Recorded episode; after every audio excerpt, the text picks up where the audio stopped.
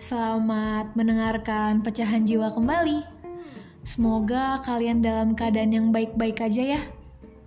Kali ini gue mau bahas tentang jatuh hati dalam diam. Tentunya gue buat episode kali ini udah pernah berada di fase itu.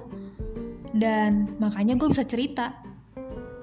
Dan gue juga yakin sih kalian juga udah pernah kan berada di fase ini, bener gak? Sebelumnya gue mau tanya, menurut kalian jatuh hati dalam diam itu gimana? Jawab dalam hati ya. Um, jadi gitu menurut kalian, cie. Kalau menurut gue, jatuh hati dalam diam itu berawal dari suka sama seseorang. Terus kita mulai perhatiin dia, kayak hal-hal kecil yang dilakuin aja benar-benar menarik perhatian kita. Kita tuh bisa senyum-senyum sendiri lah dibuatnya. Anjas. Hayo siapa yang pernah kayak gini? Terus dari situ, orang yang suka dalam diam ini, ia selalu berusaha memberikan perlakuan terbaik buat orang yang disukai dalam diam ini. Tapi tunggu-tunggu. Ini tuh posisinya lo doang yang jatuh hati ke dia tanpa dia tahu, iya kan?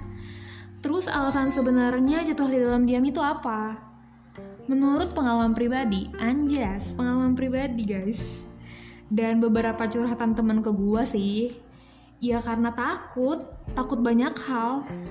Mulai dari karena ingin menjaga hubungan pertemanan, takut dia menjauh, takut dia ilfil, banyak keraguan, gak pede, lebih kayak ke mikir negatif. Duh, kalau gua ngaku bakal bla bla bla bla bla. Atau ada yang beralasan dia kan pacar temen gua, masa iya gue nikung? Terus ngerasa nggak pantas lah, gengsi tingkat dewa lah. Ada juga yang mikirnya, ah mungkin dia udah punya gebetan kali ya. Atau mungkin dia lagi PDKT sama seseorang.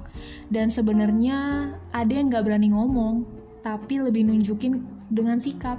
Yang penting nggak mengungkapkan, kayak biar aja dia sadar sendiri. Ada juga yang takut jadi merubah suasana. Ya, semuanya takut, takut menjadi beda, nggak seperti dulu lagi.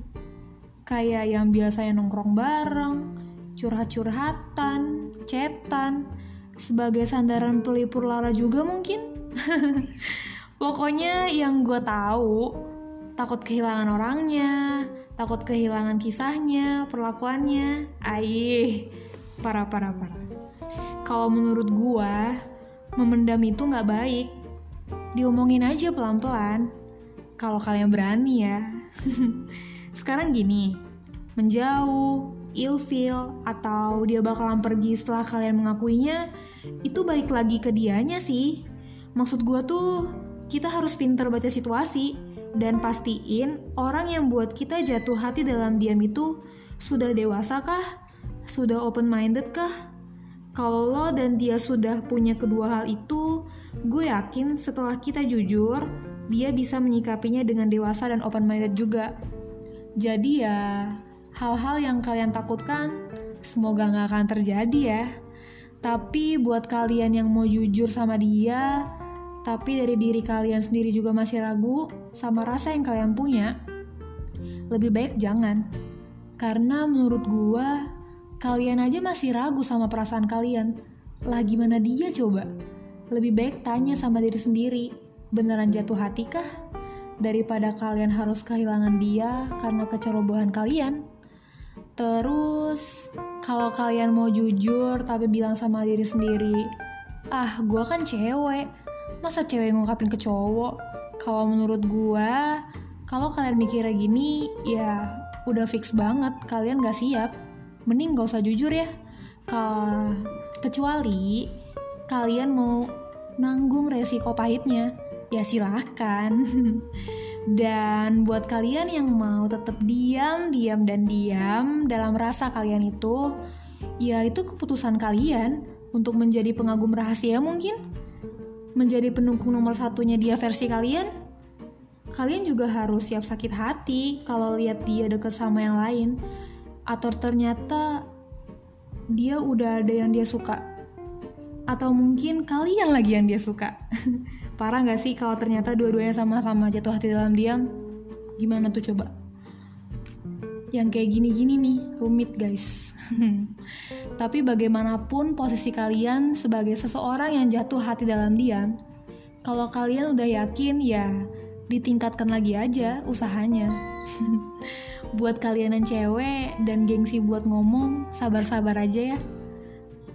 Buat kalian yang cowok, menurut gua, kalian ya bilang aja, siapa tahu dia punya rasa yang sama kan.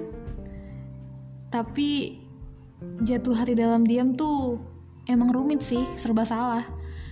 Tapi dari awal kan rasa itu tuh gimana sih?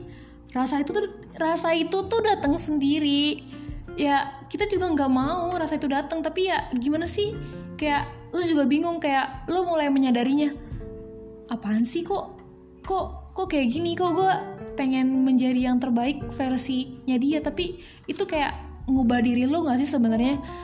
Tapi kalau lo mau menjadi versinya dia yang terbaik itu sih menurut gue motivasinya salah. Menurut gue tetap berikan apa adanya diri lo aja. Kayak oke okay, lo kayak gini ya tunjukin kayak gini nggak usah merubah. Tapi kalau kehadiran dia membuat lo jadi pribadi yang lebih baik ya itu nilai plus menurut gue um, ya emang sih kalau jatuh hati dalam diam itu ya emang kayak tadi serba salah. Kayak kayak apa ya?